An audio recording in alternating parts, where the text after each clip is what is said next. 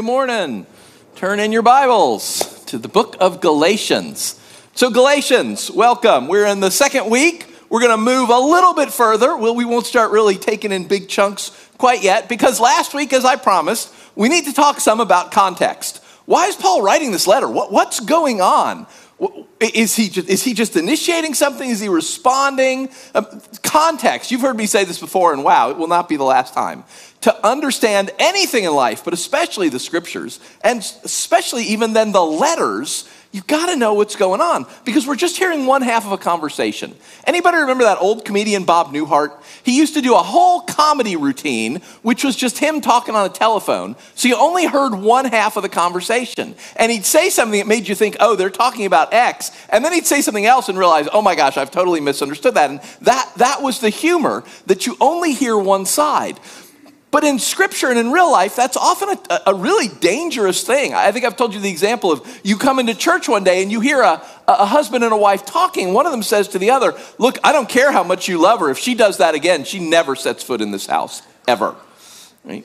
Now, what they're talking about totally changes that conversation. If it's a cat or a daughter, those are two totally, totally different conversations depending on the context. And if it is their daughter, then is the point that she just stole a car and wrecked it? Or did she get a B in algebra? Because how you, what you do about that conversation will be totally different. It's the exact same words. But if she stole a car and wrecked it, then wow, something's got to be done for her. If she got a B in algebra, wow, something's got to be done for one of her parents. It's a completely different application. We're hearing one side of the book of Galatians as we read this. And so we need to know what's going on. So let's read first, and then I'm going to use some of what Paul talks about in here as a jumping off point to tell you what we think is going on in this book. So we're going to read just verses 6 through 12. This is Galatians chapter 1, 6 through 12. I am astonished that you are so quickly deserting the one who called you to live in the grace of Christ and are turning to a different gospel, which is really no gospel at all. Evidently, some people are throwing you into confusion and are trying to pervert the gospel of Christ. But even if we or an angel from heaven should preach a gospel other than the one we preach to you, let them be under God's curse. As we have already said, and now I say again if anybody is preaching to you a gospel other than what you accepted, let them be under God's curse. Am I now trying to win the approval of human beings or of God? Or am I trying to please people? If I were still trying to please people, I would not be a servant of Christ. I want you to know, brothers and sisters, that the gospel I preached is not of human origin. I didn't receive it from any man, nor was I taught it. Rather, I received it from by revelation from Jesus Christ. So, first thing is let's just look at verse 10. It's this little aside. He's talking about the gospel beforehand, and then he'll pick the gospel back up in 11. But he just has this little place where he steps off. Am I now trying to win the approval so we don't know exactly why Paul is writing Galatians. It's not mentioned in like the book of Acts. Nobody, we don't have anybody that writes, you know, 50 years later and, and tells us more information about it. But we do know some of the things that are happening in the Christian world at this time. The original church, from when Jesus dies and resurrected, for the next 15 years or so, the original church, everybody in the church is, is Jewish. They were all Jews who now became Christians. Jesus was a Jew. Everybody who saw him in Jerusalem, they're all Jews. The whole church for the first 14 years, and I mean, it's reaching into the tens of thousands of people. It's growing like wildfire. Everybody in the church first was Jewish. Some were ethnically Jewish and grew up in the church. Others converted to Judaism, but they learn about Christianity from the synagogue, from other Jews. Everybody in the church has been a Jew first. Now, Paul, in 47 or 48 AD, Paul and his companions, they go off on what we call the first missionary journey, and they leave the area of Judaism. They, they leave that sort of strip on the, uh, on the Mediterranean coast there where Israel is and all the Jewish settlements are, and they go north into what's modern day Turkey. But this is Roman, it's not Jewish. It's Gentile, which means non Jew in their language. It's all Gentile land. And Paul, first he goes to the synagogue and he talks to Jews, but then he goes out in the streets and he talks to Gentiles. And lots of non Jews become Christians. So the church goes from being 100% Jewish and then Christian to all of a sudden you've got thousands of people who have just become Christian. And they don't know what to do with this back home in Jerusalem. There's a huge debate about whether you have to be a Jew first. It's like prerequisites, right? If you want to take Psych 4, first you got to take Psych 1 and Psych 2 and Psych 3. They're not going to let you in otherwise. We all understand prerequisites in life. If you want to get a PhD in biochemistry, you're going to need a master's first. You're going to need a bachelor's before that. You're not just going to show up one day and say, "Oh yeah, you know, I want to I want to get my PhD. I don't know anything about this." There are prerequisites. The church is wrestling in the late 40s. So again, it's not even 20 years old yet. With do you have to be a Jew first? Is that the progression? First, you become God's people, you become a Jew, you follow the law, gentlemen, you get circumcised, then you can become a Christian. Can God accept you in Christ if you're not already his people? As part of the Jews. And they call a council. I mean, it's a huge issue. They have a whole council. It's the first council we know of ever in the church.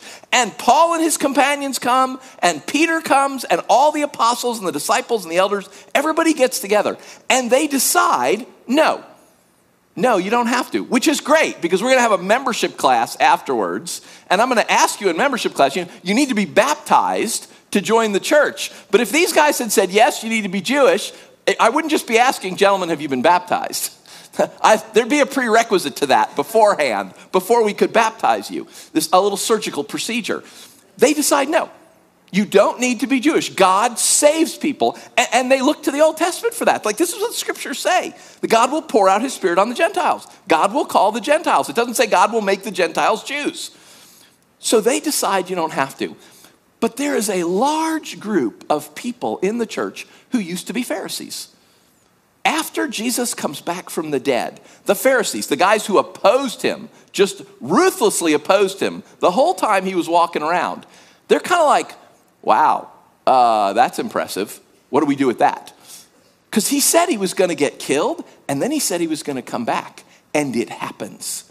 And there are a lot of people who take God's word very seriously that when Jesus comes back from the dead, they start saying, oh, he was telling the truth about that. Was he telling the truth about everything? And the early church has tons of people who used to be Pharisees. Now, they are sincerely believe that you must be a Jew first. You got to be Jewish, and then you can become a Christian. And when the council decides, nope, you don't have to, you can just, anybody can become a Christian, it seems like there were a bunch of guys that didn't take that well. And they start sending out missionaries quote unquote, to follow Paul. And after Paul goes somewhere, they send people to teach, again, air quotes, to teach everyone the full truth of Christianity that you need to be Jewish first. And we don't know exactly what they say because we don't have any records of, from them. We only have records of other people talking about them. But it seems like they're saying things to these folks at these churches like, oh, you know, Paul's just the advanced team. Paul's just the beginning. He just comes in and gets things set up. We're here to finish the job. Right? And they kind of seem to be saying things, you know, Paul, you know, he's not really one of the, he's, he's not one of the big 12 right? Sure, he's an apostle, like there are lots of people who are, apostle means herald. Sure, he's a herald, but he's not one of the original guys. He's, he's kind of out there on his own, and he, he, he sort of just tells you what you want to hear. I mean, who wants to hear you need to be circumcised, right? So Paul won't tell you that because he wants you to like him, and he wants you to support him and accept him. You know, that, that, that they make all these accusations about Paul. And throughout lots of Paul's letters, there are these little asides where he's, he's arguing back against that. And that's probably what he's doing here. He's probably addressing where these folks have said something along the lines of, look, Paul just tells you what, you want to hear. He's not going to tell you the hard stuff. We're here to tell you the hard stuff. Paul gave you the easy first step believe in Christ. That's great. Wonderful. We're so glad you've done that. But there's actually more. There's a few prerequisites that you, you need to know. And Paul, wow, um, is he going to come down like a ton of bricks? on these guys. And again, you, you see hints of this throughout many of his letters, but it's in Galatians, his first one, that, that he just unloads. Apparently, he didn't have an editor at this point and nobody to come along and say, maybe we should tone that down a little because he just unloads on them. So let's look at the things he says. Normally, if you go through Paul's letters, he has the intro, which I've told you is formulaic in the ancient world, and then he prays for them. So Galatians, next next letter is Ephesians. He's got the intro and then praise and then after he goes his intro is really long in Ephesians. He says, "For this reason ever since I heard about your faith in the Lord, I've not stopped giving thanks for you, remembering you in my prayers." And he tells them all about his prayers. Next letter, after Ephesians, Philippians, he does his little intro. I thank my God every time I remember you. In all of my prayers, I always pray with joy. And he goes on to talk about praying for him. Next letter, Colossians, does the intro. We always thank God, the Father of our Lord Jesus Christ, whenever we pray for you. And he goes on to pray for them. That's how he writes letters. You look in his letter, almost every single one follows that pattern. Uh, uh, there ain't no prayer here. He's not like, oh, I thank God for you. I mean, that's the first words out of his mouth to almost everyone else. I'm so grateful for what God is doing to you. First words out of his mouth after the intro that you have to have is, I am gobsmacked at you people. I mean, listen to the word. I don't know if they come across as strongly as what he's saying. Astonished, deserting, perverted. These are strong words. Paul is hot. He is not happy about. There's no thanksgiving, there's no greeting, there's no prayer. There is just, what are you doing? What are you thinking? I, I, don't think it comes across in the translation, but he is being super sarcastic here. He's using these word plays and the way he's arranging things. He's like he says to them, you know, you're turning to a different gospel, which is really no gospel at all. If I was going to try and translate that like more idiomatically rather than keeping to his words, right? He says something along the lines of, oh, you know, so you're turning, gospel means good news, remember, right? So now you believe another good news that isn't good at all. And no one would think it was good except someone is messing with you. Like he is in their face about this. It, it, again, it doesn't come out in translation, but I've told you the language Paul's writing in, it loves to stick little words together to make big words. Several of the words in this passage have the word change in them. They're compound words that have change as one of the parts. Because the thing these guys are coming to the church and saying is, oh, Paul told you part of it, now we're filling it in. We're adding the rest for you. Like, you know this much, now we're giving you the rest. And Paul, even in these first few verses, is saying, nobody's adding anything, you are changing. You weren't like going in the right direction and they're veering you a little bit. He says they are turning you in the other direction. He is hot. Now remember, the people who are here, who are teaching them, look, oh, so faith in Christ, absolutely, must have it, must, must, must. But there are some prerequisites. There's some other things you need to do. Those people are Christians. I mean, I think giving them the benefit of the doubt, they are sincere Christians. They sincerely believe that you must be Jewish first. They're wrong, but they sincerely believe it and they are teaching other people. And what Paul says about these people, and he says it twice in 8 and 9, is let them be under God's curse. Now, that is the absolute most polite way you could translate what Paul says. What Paul says is let them be anathematized which is a technical term for may God curse you and send you to hell. Paul is saying if anyone is telling you anything other than you must believe in Christ, then may God send them straight to hell. That's not something he says very often. If you've read through Acts, Paul's opposed all the time. He might have had a bit of an abrasive personality. Not sure about that. Never met the man to meet him someday. Don't want to get into trouble for saying anything bad about him. Be like, oh, you're the, I remember what you said about me in that sermon. It seemed like, though, he could rub people the wrong way because everywhere he goes, he's getting kicked out, stoned, thrown in jail, beaten. We have lots of his responses to people. The man is not shy about telling people what he thinks right? He calls one guy the son of Satan. He tells other people, you know, you don't want to live forever? Fine, you can just die. We'll go talk to them. Right? He has no trouble. The man does not tell people you're going to hell. Right? This is so strong. And he's saying this about believers. Like, Paul is so, so intense that they understand this. If you don't understand this fundamental truth about the gospel, then you will get most everything else wrong one way or another. This fundamental truth, and we've already talked about it last week because he harped on it there. Remember, he said it four different times in four different ways last week. This is from God. He says, I'm an apostle sent from God, not men. God raised up Jesus, Jesus who gave himself. All this was done according to God's will. When Paul talks about the gospel in those first words, the thing he talks about the most is that it comes from God. And he does it here again. Look at what he says at the beginning of this little section. You're deserting the one who called you to live in the grace of Christ. Remember, the word grace means gift for them. You are leaving the one who called you with a gift, who called you to live by a gift. Not you found, not you did, not you got, not you figure out.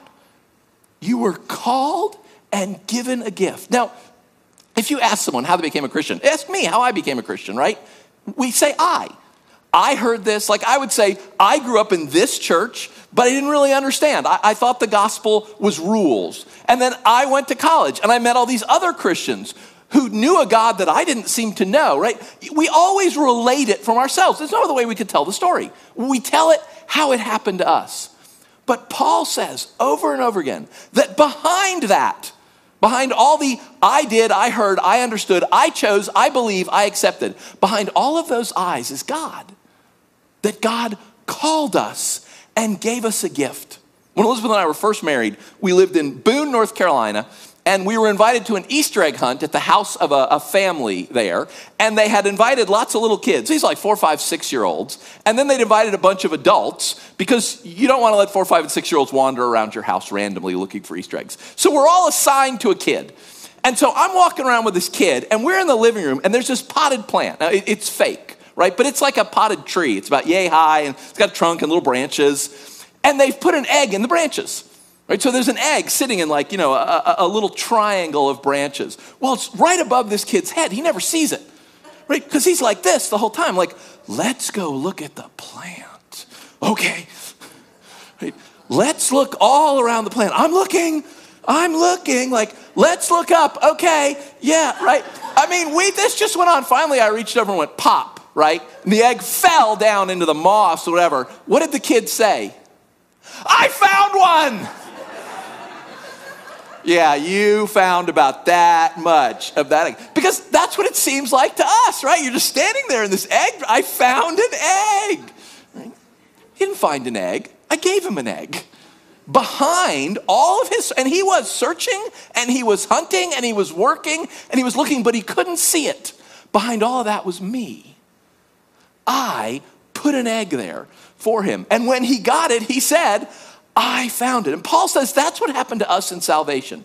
Yet we searched, we looked, we found, we understood. We could all tell stories of the way we became Christians. But behind that was God with a gift. Behind that was a God who called to us. We didn't call to him. He called us and he gave us a gift, Paul says. It's the same thing he says in 11 and 12. Brothers and sisters, I want you to understand the good news that I told you, it's not from people. I didn't get it from people. I wasn't taught it from people. I got it from Jesus. Now, if you go back to Acts and read about Paul's conversion, he's not sitting in a cave and God speaks to him. He's headed for the city of Damascus, where he's going to look to persecute Christians. We'll get into all of this next week because he'll use himself as an example of all this when we get into next week's section. But Paul says, excuse me, Acts says Paul's going along and God blinds him, speaks to him. And God says to him, Go to Damascus and wait. Somebody will tell you what to do. God just leaves him there for three days to stew, blind, in Damascus. And then God calls a guy named Ananias, who's a Christian. Says, Ananias, go to Paul and tell him these things. Put your hands on him, say this, he'll get his sight back, right? Paul heard the gospel from a guy named Ananias. I mean, Paul didn't hear the gospel in a cave with a dark a noise coming out of the sky or anything. People were involved. But he says this I didn't receive it from people, I didn't, I didn't get taught it. Why? Because why did Ananias tell Paul? Because God told him to. Why did Paul tell the Galatians? God told him to. Behind everything, Paul says, is God. The gospel comes from God. Jesus did not die for me when I accepted him. He died for me 2,000 years ago. Jesus died for me, came back to life for me, and saved me. And then I accepted. Then I'm like the kid, oh, I found one. But it was all him. He did all of that. That, that is the fundamental core of the gospel. That it is not us, it is him. And yes, we all have a story that from our perspective, we found the egg. We didn't find it. We never saw it. We could have hunted day and night, up and down, high and low. There was someone standing beside us who called us there and gave it to us. And Paul is insistent, and I mean, like, you know, may God send them to hell if they don't acknowledge this, insistent. He is insistent that the Galatians understand this. This comes from God. What Jesus did, you didn't ask him to do it, he's not responding to you. We don't say, Yes, save me, and Jesus says, Fine, I'll die for you. We don't say, Jesus, help, help me, I'm gonna die. And Jesus says, Fine, I'll grant you immortal life. Jesus does that for us. And there are no prerequisites. It's his choice. He just does it. There's this verse in Acts. It's actually right before Paul goes to Galatia. He's in a town right on the border of Galatia. He's preaching. He's preaching to the Jews. They eventually kick him out. Again, that whole abrasive personality thing, perhaps. He preaches out into the city, and it says, All who were appointed to eternal life believed. Not all who understood, or all who spoke Greek well enough to understand the guy, or all who were steeped in Hebrew theology and so they recognized all who were appointed. All whom God had decided at that point that He was calling and offering this grace, this gift to, they all believed because that's the order. The order is not we believe and God saves us, the order is God saves us and we believe. That's the fundamental underpinning of the gospel. And, brothers and sisters, it has these profound implications for us. Like, it should change how we think, it should change how we think about ourselves. Like, why are you a Christian? Again, we all have a story. I have one, you have one. It all involves us doing things, thinking things, finding things. But you must understand that under that is Jesus. Below that, behind that, is Jesus calling you and giving you the gift of eternal life the gift of salvation. He has already done that. It's not you. I am not a Christian because I am so smart and so clever. I'm not a Christian because I went to this school or I grew up in this house. I'm not a Christian because I, I won the genetic lottery and was born on the continent of America instead of the continent of India. It's not me. I don't get to take credit for it. We should be this profoundly humble people. There are many things in your life that you have worked for and you have earned. In fact, that's probably most of your life. If you have a degree, if you have a job, if you have wealth, status, success, cars, whatever it is, you have probably earned those things. You have worked hard. Now, Paul will actually say somewhere else that the only reason you work hard is because God gave you the energy, so you shouldn't be proud about that anyway. But he's not saying that here. We'll get to that when he says that. Here, what I think he's saying. Lots of stuff that you have worked hard for. And, and, absolutely, you deserve that. And one day you will die, and all that will be gone. Whatever wealth you have, you have accumulated, you won't have it anymore. Whatever houses, cars, status, success, whatever titles you have behind your name, feel free to put them on your tombstone if you want. But they are gone when you die. And if you know Christ, when you die, you will enter into life. And you will look back on this and it will seem like, like a puff of air. You C.S. Lewis writes this, this story about people in, in heaven and hell. And heaven is so real that you can't even walk on the grass if you're not a Christian. because it's real. It's really there. It's solid in a way nothing in this world is solid. I think it's a great analogy of what that next life is going to be. Everything we did here. Paul said, uh, Paul has degrees. He's got letters after his name. He's highly respected. He trained under the number one rabbi at the time. He is the number one student of the number one guy. And he says that's all trash. He actually says a much stronger word than trash, which we won't use in a family friendly church service. He says it's garbage. None of that matters. That's not life. Someday, you are going to enter into life, real, true life, like none of us have ever tasted before. And you had absolutely nothing to do with that. You don't get that because you're smart or you're clever. You don't even get that because you believed. You believed because God was behind that and gave it to you. It's all a gift, Paul says. We should be the most humble of all people, whether we have achieved greatness in the world or not. We still should be these incredibly humble people because it's not us. We, we're not where we are because we're so clever. We're so smart. We understood what other people didn't understand. We should be these phenomenally humble people, and it should dramatically change how we view everyone else around us. Because if salvation is a gift that God gives to people, then it doesn't matter what they're like either. Doesn't matter what we're like, doesn't matter what they're like. It's God. It's God calling people and gifting them. We look at people and we say, oh, they'll never become a Christian. There's no way they're ever going to believe. Why? Because we see them. We see something about them, their personality, their life, their actions, their wants, their desires. If it's not them, nothing about them matters. If I say, hey, I'm gonna walk down and hand somebody $5, which I'm not gonna do, by the way, so don't get your hopes up, but I can hand it to whoever I want. You can't look across the thing and say, oh, well, Becca's not gonna get it. She already works here. It has nothing to do with Becca. It's me. I choose. I walk down and hand somebody $5. We can't say about anyone, no hope. No chance. If God chooses, then it will happen. Now, that should make us incredibly hopeful. There's no one outside the grace of God. There's no one on the planet, there's no one in history that God can't choose, that God can't decide to call and to gift. All who were appointed to life in that city believed. There is no one outside the grace of God because it doesn't have to do with them. It doesn't, there's no prerequisites. It doesn't matter what they've done or not done. It doesn't matter where they're born or who they are.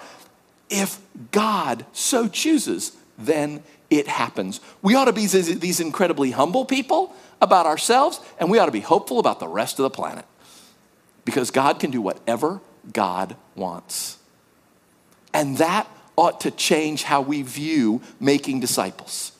Be disciples, make disciples. I mean, that's what we're about. That's what we want to be. Those are the things that Jesus told us. And you've heard this analogy all the time, right? Two wings of the plane in discipleship. You got baptism and you've got training. You got people becoming Christians and you've got teaching people about being Christians, helping people grow as Christians. And let's face it, it's the evangelism side that's the scary one. But it's the evangelism side that's the easy one because it ain't us. We don't have anything to do with that. Jesus tells a parable. It's called the parable of the sower. It's about a farmer. And it's about the word of God and people receiving or rejecting it. The farmer is sowing seed, and some of the seed falls on a path, and people just oh, it's people who are like, no, I couldn't care less about that. Leave me alone. Some seed falls, and, and it looks like they're interested, but nothing ever, it, it, it's hard, and nothing ever comes of it. Some seed, like I said, you know, people like they, they, they, they looks like they're growing. It looks like, yeah, they definitely want to be Christians, but, but then life is hard and there's lots going on, and frankly, they're just not that committed to it and, and they fall away. And some seed, it says, falls on, on good soil and it grows up and it produces a crop. Like that's what seed's supposed to do. Now, let me ask you have you ever seen a farmer going like this? Planting. Nobody plants like that. No farmer goes out in his backyard and starts chucking seed, and some of it ends up on his driveway, and some of it ends up in the dog food, and some of it ends up in the wood pile, and hey, some of it ends up in an actual pound of dirt where it grows. Nobody plants like that. But that's the way we, we plant seeds, right? You've heard that expression. That's the way we plant seeds. When, when we do this wing of the plane, the baptism, evangelism wing of the plane, we're just tossing stuff out there because it's not us.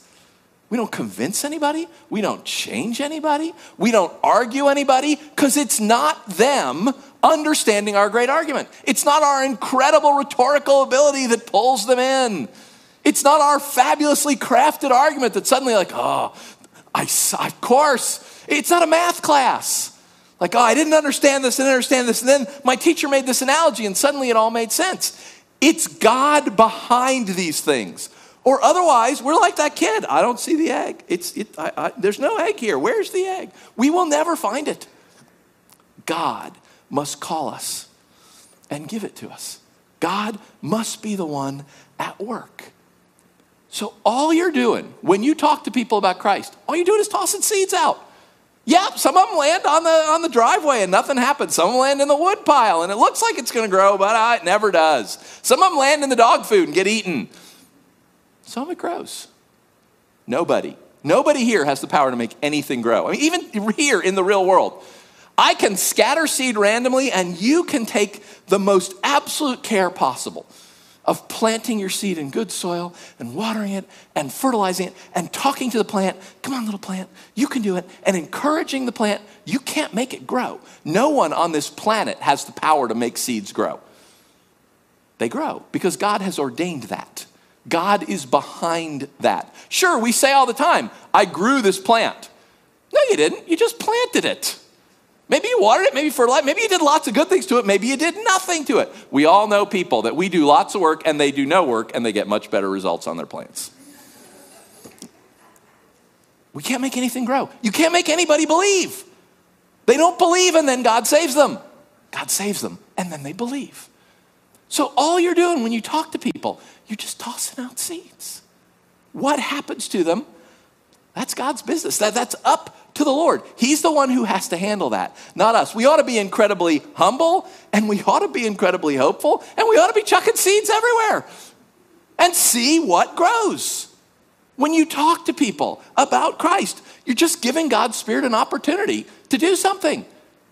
But that's Him. He is behind all of that. Now, the teaching part, this wing of the plane, oh, yeah, we're responsible for that. I mean, uh, Scripture says I am going to be judged for how I teach you. Right? I mean, it's not like I want to spend every Monday, Tuesday, Wednesday, and Thursday afternoon poring over six verses of Greek text to make sure I do a good job. Well, sometimes I do, honestly, but don't tell anyone. But there's lots of times I would rather be doing other things. But I'm going to get judged for what I tell you. Like, Jesus is going to have things to say to me about whether I did this well. There's a reason I spend three hours before this. I mean, from seven to 10, I am in my office. If you don't like this sermon, pity me because this is the seventh time I've heard it. I've practiced it six times before now. Because God's going to judge me on that. Jesus will have words for me. What you do with it, I can't control, but I absolutely have to control that I teach you well that I teach you truthfully, that I do my part, and all those things. The training part, yes, we get judged on that. But not this side. This side, you're just chucking stuff. Man, you ought to be just tossing, you ought to be just tossing Jesus every, here's a little Jesus, here's a little Jesus, here's a little Jesus. Here's, toss it wherever. See what he does, because that's his business. We should be the most humble people around because we know it's not us. We should be the most hopeful people around because we know God can do anything, does do anything, can save anyone, and we ought to be just talking about Jesus all over the place and seeing what he does with it, seeing where it ends up, seeing what happens, because you never know. And I guarantee you, if I asked for stories, I could get a boatload of them right now from you all. On the, you have no, you're, ta- you're talking to these people about Christ, and this person comes up to you afterwards and says they believe because of what you said. You were talking to them, you didn't even know they were there. I mean, that kind of stuff happens because it's not us. It, it doesn't matter where we're aiming and what we're doing. It's Him. He is behind all of this. So I'm going to pray for us. I'm going to pray that you be humble, that you be hopeful, and that, wow, you are excited about just chucking Jesus out there all over the place. Because it's not you. Again, there is tons of stuff. As a Christian, it's on you. This is expected of you. You need to do this. This is required. There are lots of rules in Christianity, but this isn't one of them. This is all 100% God. And Paul is going to hammer on that throughout this book. If you think there is anything else that needs to happen, if you think there's anything else people need to do, if, if you think there's anything you've got to add to what, yes, sure, Jesus died, but there's this one other thing. Get lost, Paul says. He says it a lot stronger than that. Get, get, go away. All we need is Jesus. He's already done it. Like we are just out there chucking stuff and seeing what happens. So I'm going to pray, and you pray. See if the Lord tells you anything. Right? Uh, is it? Do you possibly have some of that mixed up? Right? Maybe in your mind, are you thinking, yeah, I, I mean, I, I, I believe this, this is me, and you look down on people who didn't. Maybe are you hopeless about people who don't believe? Maybe are you afraid to say, to talk to anybody? See what God's Spirit says to you. Humble, hopeful, chucking Jesus wherever you go. Let's pray. Uh, Lord, thank you. I am immensely grateful that salvation does not depend on us, that, that it is not that we must understand this. We must believe this. We must, we must come and make this happen. You have done this. You are behind this. it, it is all you. It's not human. It didn't come from people, it comes from you. Thank you. Gosh, Lord, I am so, so grateful that this comes from you and not us. That no one is ever going to become a Christian because I convince them that you save people. And you delight to use us. You used a guy named Ananias a couple thousand years ago to talk to Paul. But it was you, it was your decision. You had done this. Thank you. Lord, we are so, so grateful. I pray for me, I pray for my brothers and sisters that we would be exactly what we've talked about. We would be the humblest people around because we know it is not us that this is a gift from you, Jesus. You have called us and given us a gift. We didn't earn it and we could never pay it back. We should be the most humble people around and we should be the most hopeful people around because you can save anyone and you can do anything. And if you say it, it will happen. It does not depend on us. But we do get to go along for the ride. Thank you. That's really kind. And so uh, I pray that, yeah, we would be people who are just like that farmer in the parable of the sower. We're just tossing seed. We're tossing it everywhere. We're tossing the Word of God. We're tossing you, Jesus, your presence and your goodness everywhere we go. Because just like Paul preaching in Pisidian Antioch, you had appointed people to life, and you used Paul talking to them to save them.